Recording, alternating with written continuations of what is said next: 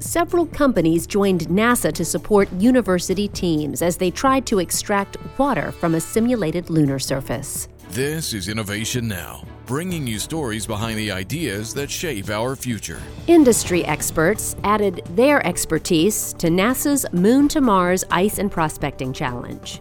Honeybee Robotics helped formulate challenge guidelines. Beaklestone and Aircon provided materials to simulate the lunar or Martian dirt. Pancopia performed water clarity testing, and Proto Labs, a digital manufacturing company, rapidly produced some of the parts students needed to bring their designs to life.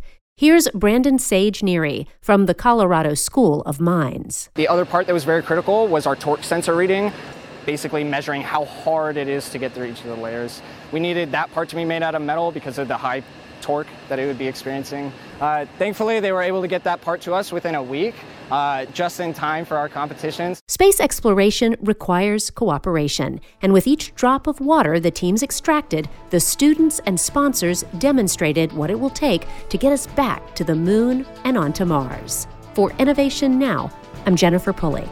Innovation Now is produced by the National Institute of Aerospace through collaboration with NASA and is distributed by WHRV. Visit us online at innovationnow.us.